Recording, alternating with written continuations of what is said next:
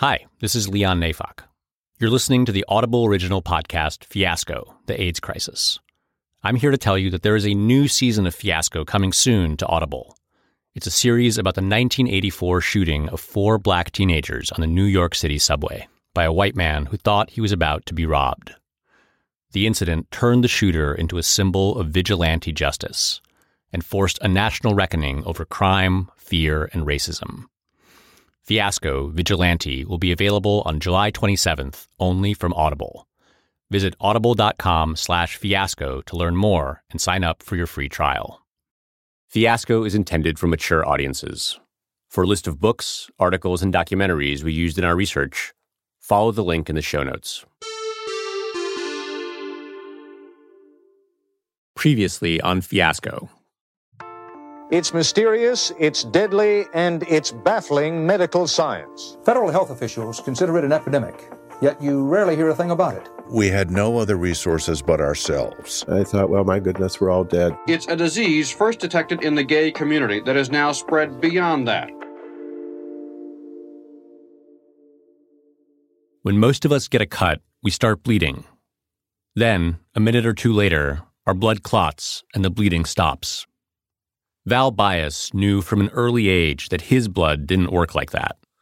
Growing up in Buffalo, New York, Bias was always told he had to be careful in ways that other kids didn't. I think the uh, general position was you can't do this, you can't do that, no wrestling with your cousins, that kind of thing. So I had an extended family. There were about 50 of us in Buffalo.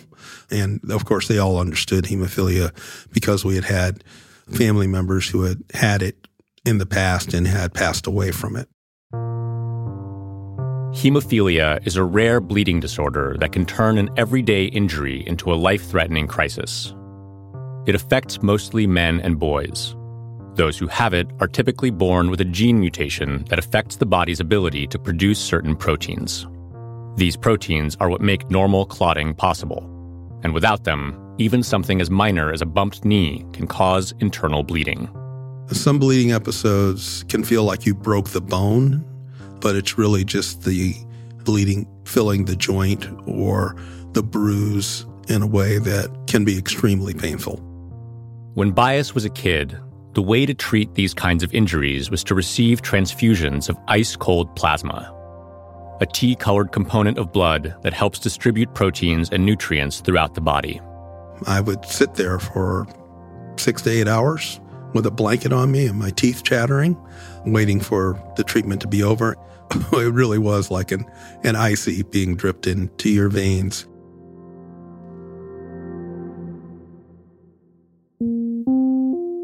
To get his mind off the pain, Bias would watch I Love Lucy and read and reread books about monsters, memorizing minute details about Dracula and the creature from the Black Lagoon. His grandmother would give him tangled balls of thread that he would carefully untie like homemade puzzles. Bias was in and out of the hospital for treatments all the time. I knew that hospital better than many homes I lived in. I mean, top to bottom. Even my accent, Buffalonians have a particular accent, was altered because I spent so much time in the hospital with professionals who weren't necessarily from the area. Bias tried to make the best of his situation, but the more he learned about hemophilia, the more he realized how different his outlook was from that of his peers. In sixth grade, he got a new science textbook at school, and he looked up hemophilia in the index. And there was a paragraph on hemophilia, and I was like, wow, people actually know what it is. And I read that paragraph, and it said my life expectancy would be 20 years old. And I was devastated. For long stretches of his young life, this was Val Bias's reality. Visiting the hospital, managing pain, expecting to die young. Then, in the late 60s, a new treatment was developed that revolutionized life for people with hemophilia. You're looking at something that will let a hemophiliac live and bleed like a normal person. The new treatment was known as clotting factor, or just factor for short. It was a powdered concentrate that came in a small vial. And like the icy transfusions Val Bias had been receiving for years, Factor was made out of plasma.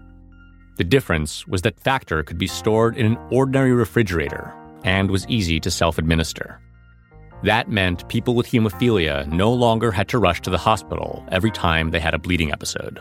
It is called Factor 8. You probably have never heard of it. Frequent costly injections of a product made from the plasma of blood donors keeps them from bleeding to death. Factor was 100 times more effective at clotting blood than raw plasma. Very quickly, it caused the life expectancy of people with hemophilia to shoot up dramatically. To Val Bias, it was like a miracle. Among other things, it meant that he could now go off to college on his own. It was a reality um, that I could actually do. You even thought, after I talked to other men with hemophilia, many of them didn't feel like they could have a family or a normal life. And I think that clotting factor changed that reality for all of us. It made us seek professional careers we didn't think we could have. It made us, you know, reach for the stars because we no longer were tethered to the hospital. But Factor came with a caveat. A single batch of it contained the combined plasma of as many as 20,000 different people, way more than the dozen or so it took to make the old treatment. If just one of those 20,000 donors was carrying a blood-borne disease, the person receiving the treatment could become infected.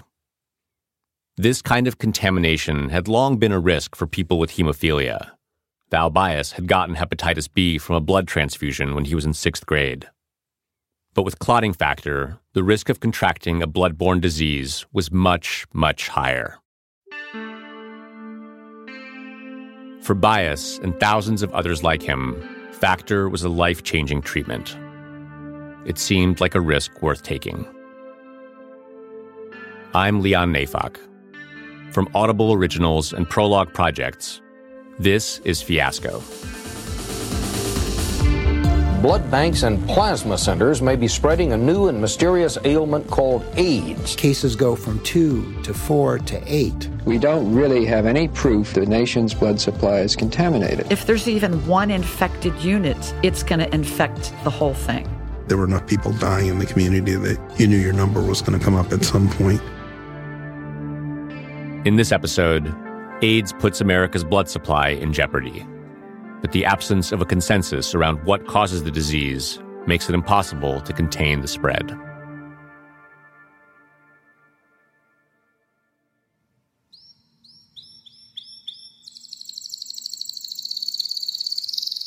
The term canary in the coal mine comes from an old method of detecting poisonous gases.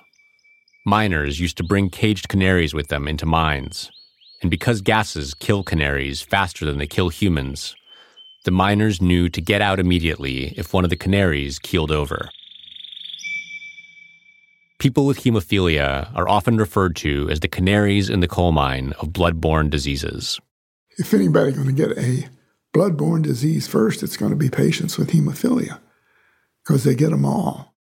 This is Dr. Bruce Evatt. In 1981, he was working at the Centers for Disease Control, where he served as a point man on the hemophilia community.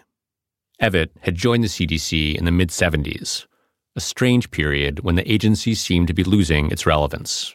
The infectious disease community at that point felt that, for the most part, infectious diseases were conquered. The arrogance was that there were no more infectious diseases. We really didn't need a CDC anymore. But then a new disease appeared on the CDC's radar. As you've heard, the disease was initially observed in gay men. Then it started showing up in other populations, like injecting drug users and people from Haiti. For a long time, no one could figure out what was making all these people sick. Investigators have examined the habits of homosexuals for clues. The best guess is that some infectious agent is causing it. Some scientists feared from the start that the culprit was a blood-borne virus. But that was just a theory. There was no general agreement in the scientific community as to what this disease was, whether it was even infectious, okay? And there were all kinds of postulations being put on. And everybody wanting to win the Nobel Prize by getting the correct one out there. Researchers are now studying blood and other samples from the victims, trying to learn what is causing the disease. So far, they have had no luck. This was more or less the situation in January of 1982 when Evatt received an alarming phone call from Miami, Florida. The person calling was a doctor who had lost a patient to pneumocystis pneumonia. Unlike so many others who had recently died of the same thing, this patient was a straight married man. The reason the doctor in Miami thought to call Bruce Evatt was that the patient also had hemophilia. And he says, I've got a patient I think that died from contaminated factor. The patient, you know, had all these symptoms and he was not a homosexual and he died before we could make a diagnosis. The doctor suspected the source of the infection was clotting factor. That put Evatt on high alert. If more cases of pneumocystis were to start showing up in patients with hemophilia, the ramifications would be grave. For starters, it would bolster the theory that the new disease was a blood-borne virus. And it could mean that the country's entire blood supply was compromised. Before long, Evatt heard about several more suspected cases. And suddenly, bang, bang, bang, three of them within a short period of time. Uh, you could excuse one case of hemophilia with, with this syndrome, but three, and if you got more, you know, the, the odds were going through the roof in terms of probability. Evatt became convinced that the new disease had to be bloodborne. That meant he needed to warn the blood industry right away.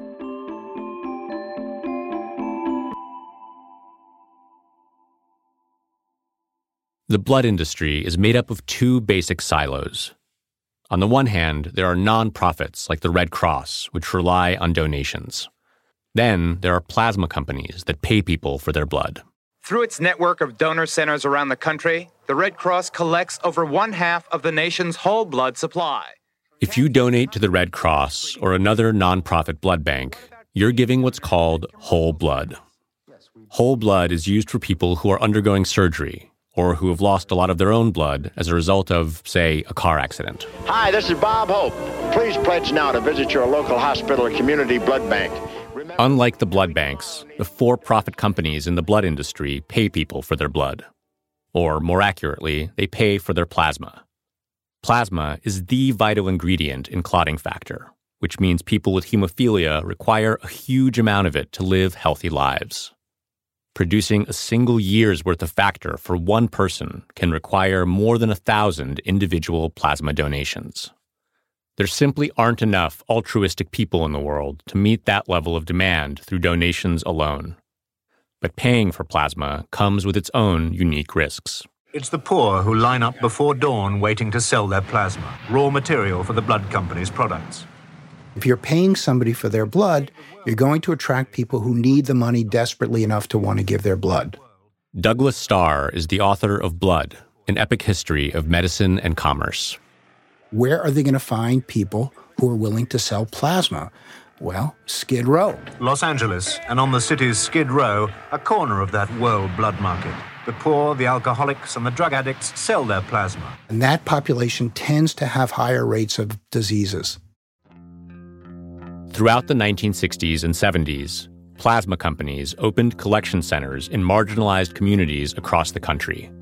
They also took their operations into America's prisons. Prisoners are able to earn a little money to buy the niceties toothpaste, snacks. They buy it with their blood. Donna Shaw is a journalist who wrote about this practice in her book, Blood on Their Hands.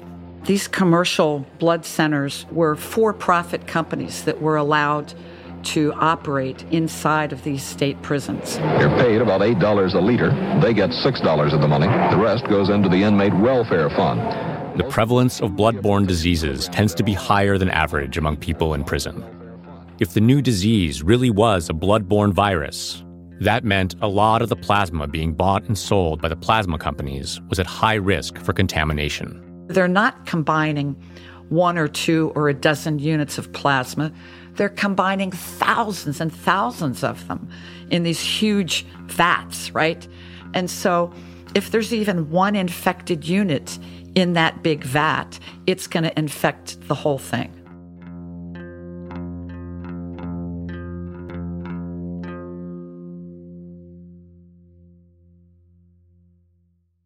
Bruce Evatt at the CDC was deeply concerned about the plasma companies, but he was also worried about nonprofit blood banks like the Red Cross. In cities like New York and San Francisco, gay men were known for being a particularly reliable cohort of blood donors. At Irwin Memorial, the largest nonprofit blood bank in San Francisco, they made up 20% of the donor pool.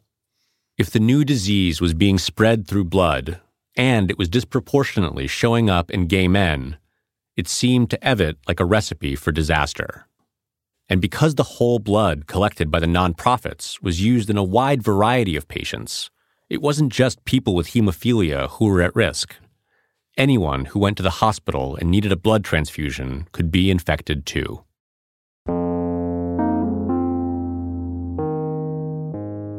On July 27, 1982, Evatt and a few colleagues from the CDC traveled to Washington for an emergency meeting convened by the Assistant Secretary of Health. It was attended by leaders from the blood industry, as well as the gay community and the hemophilia community. Representatives from the FDA, which had regulatory power over the blood industry, were also there. Evatt gave a presentation aimed at convincing people that the new disease was being spread through blood. There was a lot of skepticism. There was a new idea introduced, okay? That this was a new infectious agent, that it was different from all other infectious agents, and that it was being transmitted by blood. Well, the first time anybody hears that, they're going to be skeptical. Evatt urged the blood industry to start screening out any donors who came from groups that appeared to be at special risk. That included injecting drug users, gay men, and Haitian Americans, a community that was notably not represented at the hearing. Evatt's proposal received immediate pushback. Here again is journalist Douglas Starr gay donors happen to be very good donors. They were very civic minded as a group. And by excluding them, you're casting a pall over their citizenship. And it wasn't right. The other group they wanted to exclude also was IV drug users. So gay people were feeling you're lumping us with IV drug users when we're good citizens. Um, it's not right. To many, the idea of screening out gay and bisexual men from the donor pool seemed like it would reinforce homophobic assumptions among the general public that all men who had sex with men were infected and therefore dangerous. After the meeting in Washington, one gay advocacy group issued a statement arguing that screening out gay men as blood donors would be reminiscent of miscegenation blood laws that divided black blood from white. The gay community is eager to have reason on the project, not the kind of rhetoric and scapegoating that the proposed blood policy seems to indicate.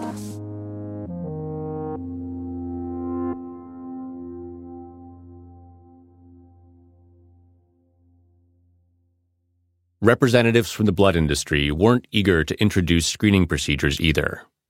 Not only would it be expensive, it would also reduce their inventory. Plus, there were still only three known cases of people with hemophilia coming down with the new disease. It seemed totally possible that Bruce Evatt from the CDC was overreacting.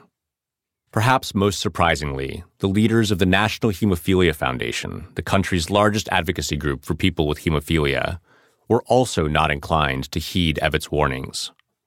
Their problem was that if Evatt was right, it could mean giving up the clotting factor that had transformed so many patients' lives. So when you're talking to the hemophilia community, you know, they they don't want to hear this. Science has given them a drug that has been a miracle drug for these patients. And now you're going to tell them it's no good. It may be killing them. And it's only on the basis of three patients. And so you had to repeat it again and again and again and again and again and again. And each time you begin to get a few more converts. But there was a large part of the hemophilia community didn't want to hear it. Val Bias, whom you heard from at the beginning of this episode, says he understands why leaders from the hemophilia community were so skeptical at the time. I think people make the best decisions they can with the information they have. And I think another prevailing piece of their experience was they had lived through hemophilia with no treatment. They knew what that was like. You know, they knew what those life expectancies were like. And they did not want to return to that. They didn't have an alternative for their patients if they told everybody to stop treating but to return to that life before. Facing resistance on all sides, Bruce Evatt and his CDC colleagues felt sure that the crisis was only going to get worse.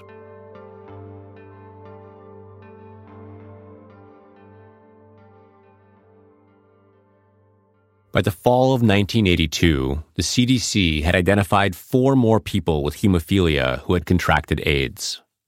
That brought the total number of known cases to seven. Doctors believe they found the first solid evidence this disease is spreading to new segments of the population by blood transfusion.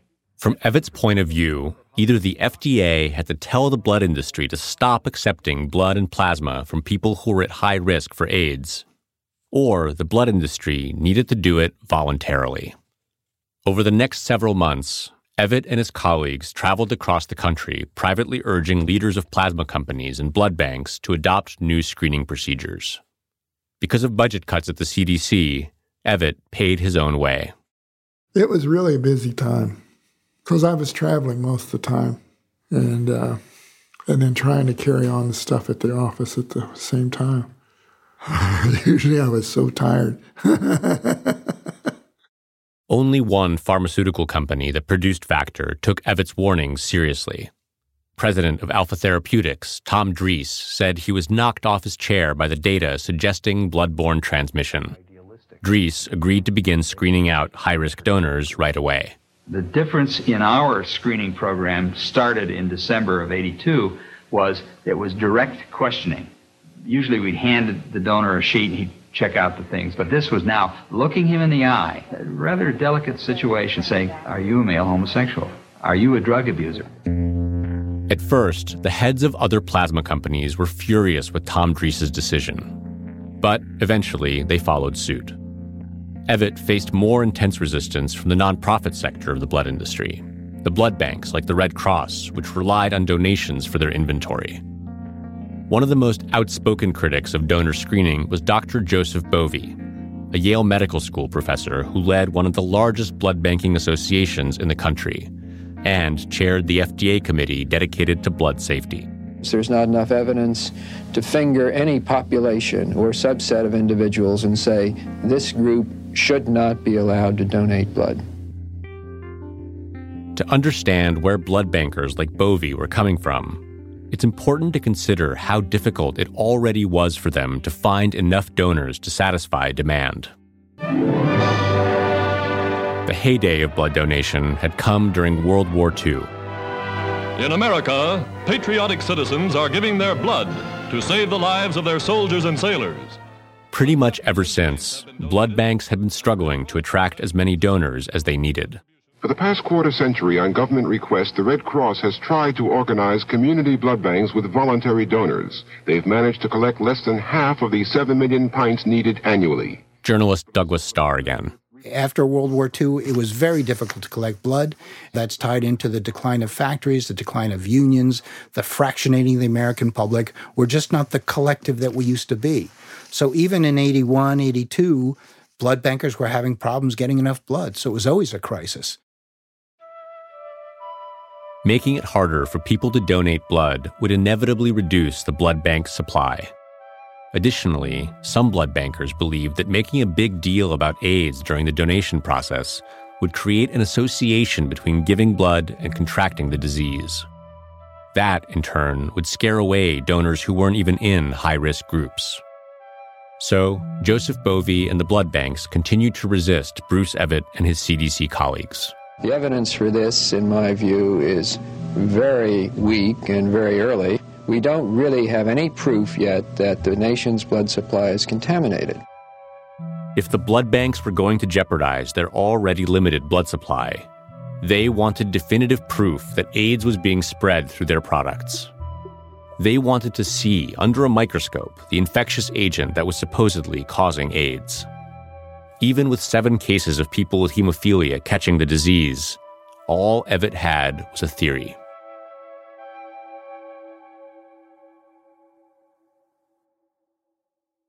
I was worried today that a new and frightening disease is being spread by blood transfusions, and now doctors are seeing it in children. In October of 1982, new evidence emerged that Evatt's theory was right. That month, Marcus Conant, the San Francisco doctor you heard from in our previous episode, hosted one of the first national conferences on AIDS. During the conference, one of Conant's colleagues heard a story about a baby boy who appeared to have contracted AIDS after getting a blood transfusion. He had uh, neonatal jaundice, and so they had given him a blood transfusion. And following that transfusion, he became ill and he developed what uh, appeared to be AIDS. And his only conceivable vector, the only conceivable course of infection, was from the transfusion. When investigators tracked down the baby's donors, they found that one of them was a 48 year old man who had recently died.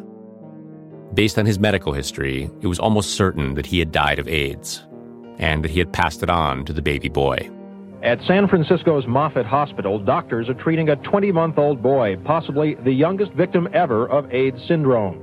I mean, that was kind of the final uh, nail in the coffin, if you will.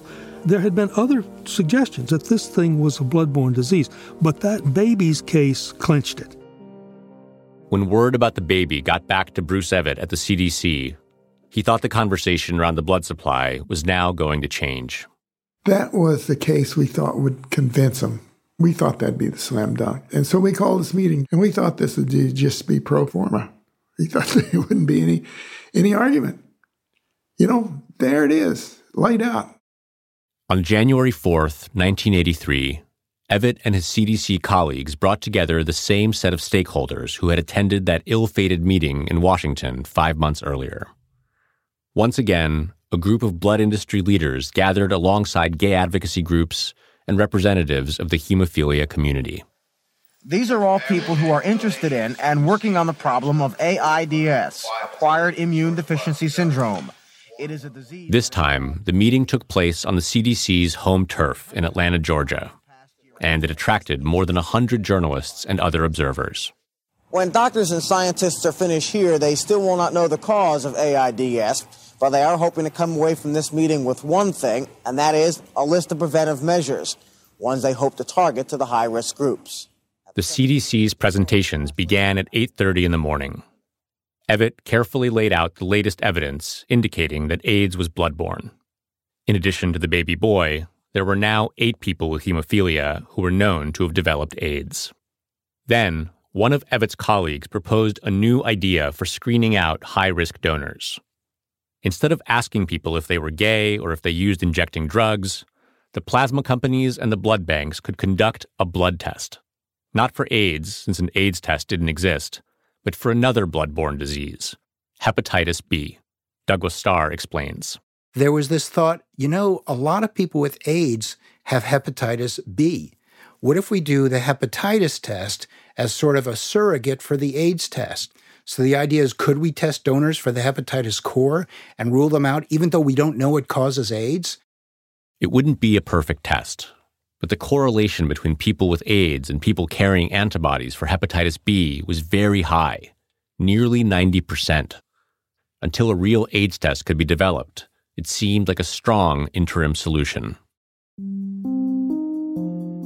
The gay rights advocates at the meeting in Atlanta liked the idea of testing the blood itself.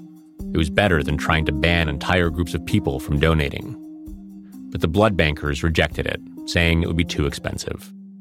One of them estimated that testing every donor for hepatitis B would cost the country's beleaguered blood banks $100 million a year. Well, the blood bankers' arguments were that and we were asking them to disrupt their whole blood bank screening on the basis of eight patients. And what everybody didn't recognize at the time is how prevalent this disease was already in the population.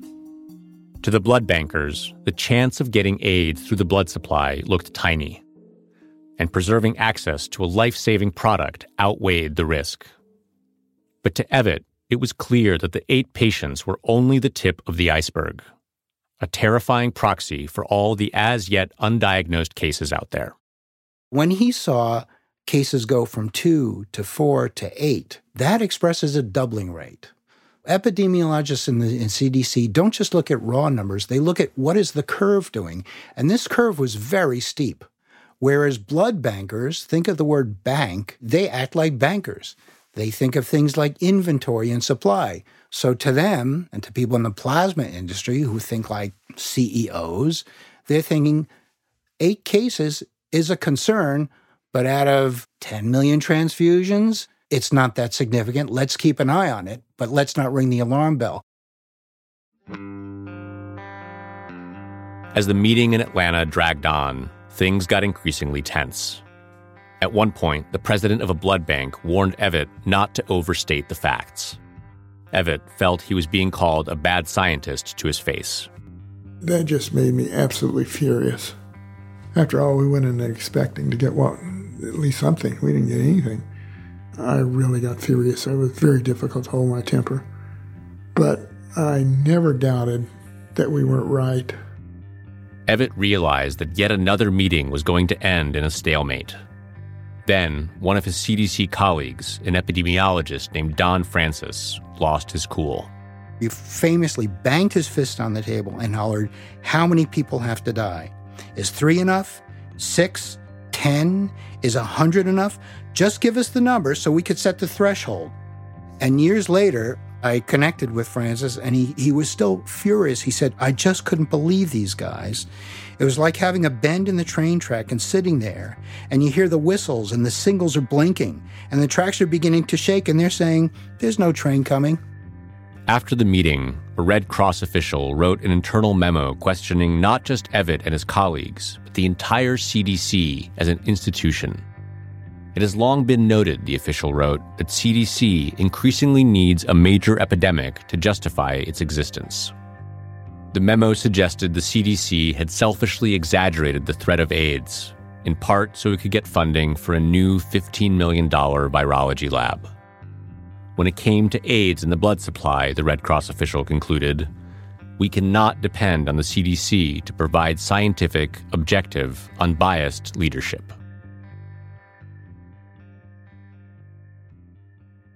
Nearly three months after the meeting in Atlanta, the FDA finally issued guidelines for the blood industry. But to Evatt, they looked tepid, a half step that fell far short of what he and his colleagues had been calling for. Instead of mandating surrogate tests to screen for hepatitis B, or even questionnaires designed to screen out high risk donors, the blood industry was merely required to present educational materials about AIDS and ask those in high risk groups not to give blood or plasma. There is a new sign of the times an appeal that three diverse groups of potential donors not donate blood or blood products. Some blood banks did experiment with hepatitis B tests and tougher questioning of donors. But for the most part, they did little to prevent high risk groups from giving blood. In June of 1983, nearly six months after the meeting in Atlanta, blood bank spokesman and FDA advisor Joseph Bove insisted once again that there was just too much uncertainty to make any sudden moves. If anyone has gotten AIDS from these transfusions, it's a mere handful of people. Of course, in medicine, you can never be sure of anything, really. Are you very concerned that if this trend continues, there will be significantly more risk to the blood I, supl- uh, supply? I have trouble seeing a trend as yet. The for profit companies that produced clotting factor also seemed to want to do as little as they could get away with. Instead of testing donors for hepatitis B, most commercial plasma centers continued to rely on questionnaires. This had the effect of furthering stigma against gay men, drug users, and Haitian immigrants, while also holding individual donors responsible for protecting the blood supply. Remember, at this point, there was still no AIDS test available, and therefore no way to know if you had the disease unless you were showing symptoms. More than once, people who sold plasma were later discovered to have AIDS, leading to recalls of entire batches of factor. Whitfield donated here about 50 times last year until he died of AIDS. When it learned of Whitfield's death, Cutter Laboratories recalled 64,000 vials which may contain Whitfield's blood. If further of these kinds of incidents occur, there is some risk that this product, which is necessary for the uh, good health of the hemophiliacs, might become unavailable. In spite of these recalls, the factor companies still did not change their practices. Meanwhile, the National Hemophilia Foundation continued to encourage the use of clotting factor. One top medical advisor to the NHF said that his position was business as usual. There is no evidence, he said, that treatment per se is the cause of AIDS. In New York, the National Hemophilia Foundation is worried that patients may forego their normal treatment. It is extremely important that hemophiliacs continue to use their much needed blood clotting factor products because the risk of not using it is greater than the risk of AIDS itself. Donna Shaw, the author of Blood on Their Hands, says it was no coincidence that the NHF received a lot of its funding from the factor companies. A lot of patient advocacy groups are in that position where they're accepting money from the pharmaceutical industry in order to advocate for their patients. And the NHF was in bed with pharma a little more than most, I think. Shaw says that leaders in the hemophilia community took their cues from companies making blood products and because of that, they saw the situation through rose colored glasses. They gave him the old one in a million speech, right? Oh, only gay men are getting AIDS, one in a million hemophiliacs. Don't worry, don't worry. They deluded themselves into believing this. They wanted to do the right thing, but, you know, they bought the, the literally the company line.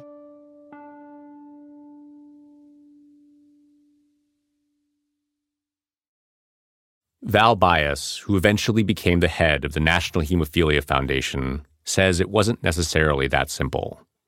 While the NHF certainly had some agenda setting power, Bias says that it was the local chapters of the organization that were the main points of contact for patients and their families.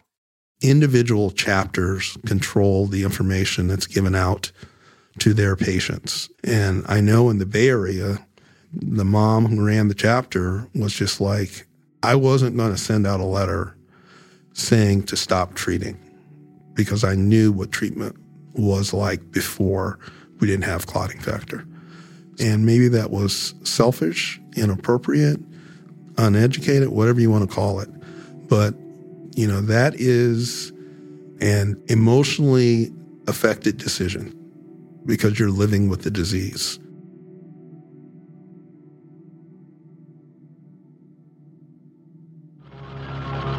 This is NBC Nightly News, reported by Tom Brokaw. Good evening. Researchers now believe that they have made a monumental breakthrough in the fight against AIDS. On April 23, 1984, explosive news came out of Washington that finally broke the stalemate between the blood industry and its critics at the CDC. U.S. government scientists announced in Washington today they have isolated a virus they believe causes AIDS the virus would come to be known as HIV.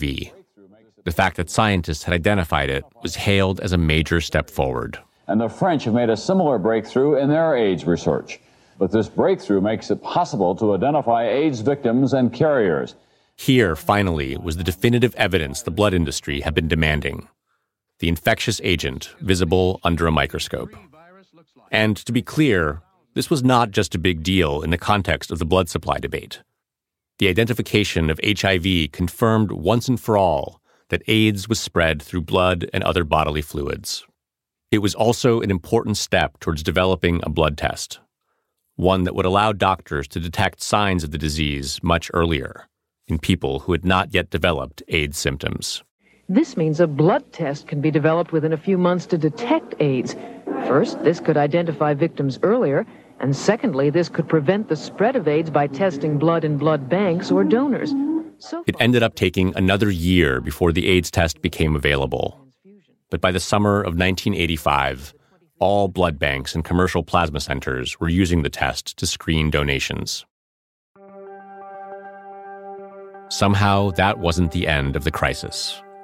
Astonishingly, when the FDA required the AIDS test for all new blood and plasma donations, it did not require all existing units of blood and plasma products in storage to be tested. Here again is Douglas Starr. There were still tons of uh, vials of Factor VIII in the pipeline and in the refrigerators of people with hemophilia ready to be used. There were millions of units of blood, plasma, and clotting factor collected in the old way that was waiting to be used all over the country. So I compare it to trying to make a U turn with the Titanic. At least one American company continued selling those untested blood products to other countries, resulting in new infections around the world. Meanwhile, the FDA instituted a new policy. Despite the availability of the new HIV test, there would now be a donation ban on recent immigrants from Haiti, as well as men who had sex with men. The Food and Drug Administration has recommended that any man who has had sex with another man since 1977 not donate blood. That ban remained unchanged until 2015, and it still exists in a modified form today. We now know that 35,000 Americans were infected with HIV through blood and blood products. Among them were nearly 10,000 people with hemophilia, more than half of their entire population in the United States. Within the community, it is sometimes referred to as the Hemophilia Holocaust.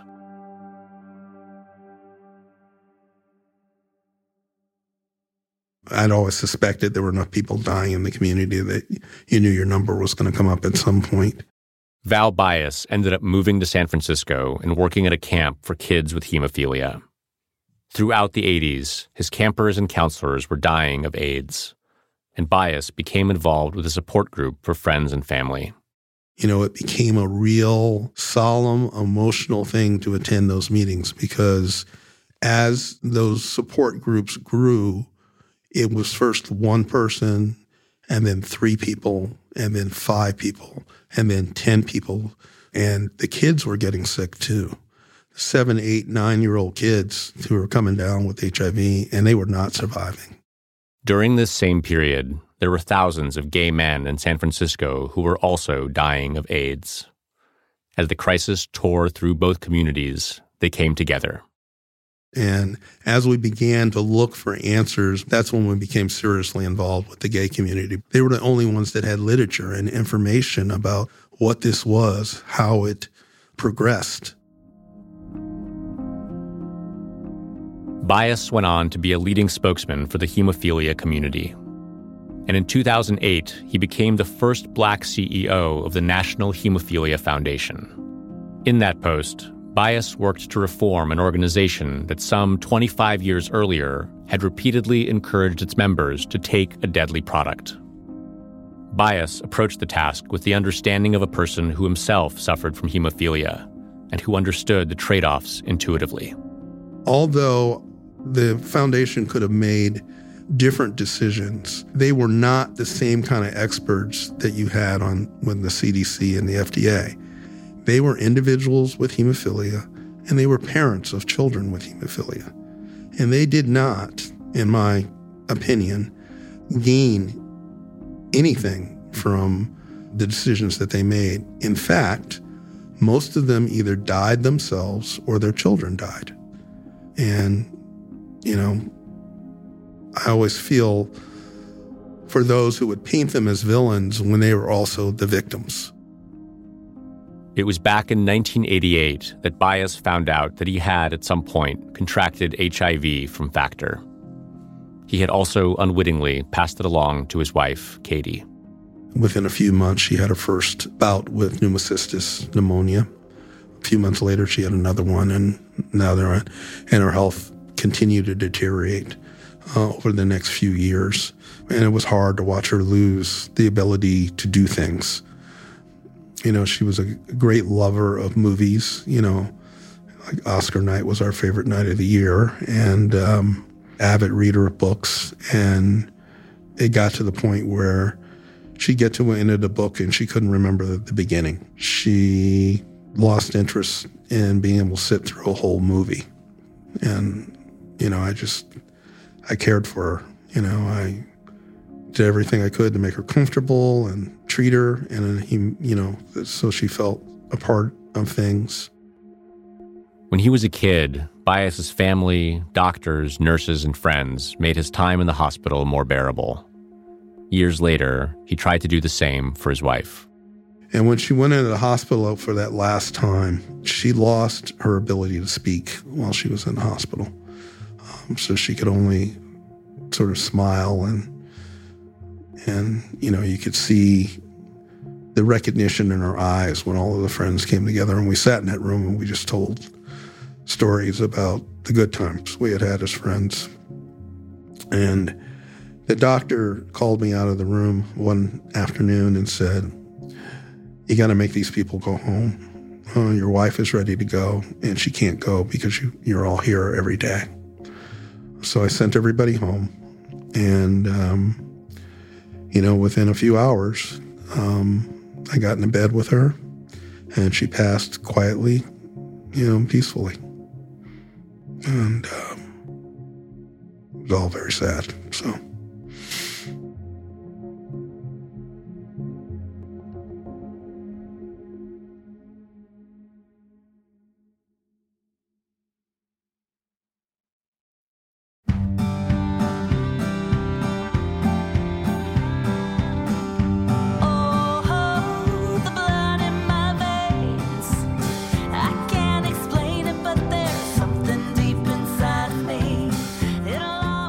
In our next episode, a movie star helps awaken the country to the AIDS crisis and convinces the president to pay attention. President Reagan said today that Rock Hudson would always be remembered for his humanity.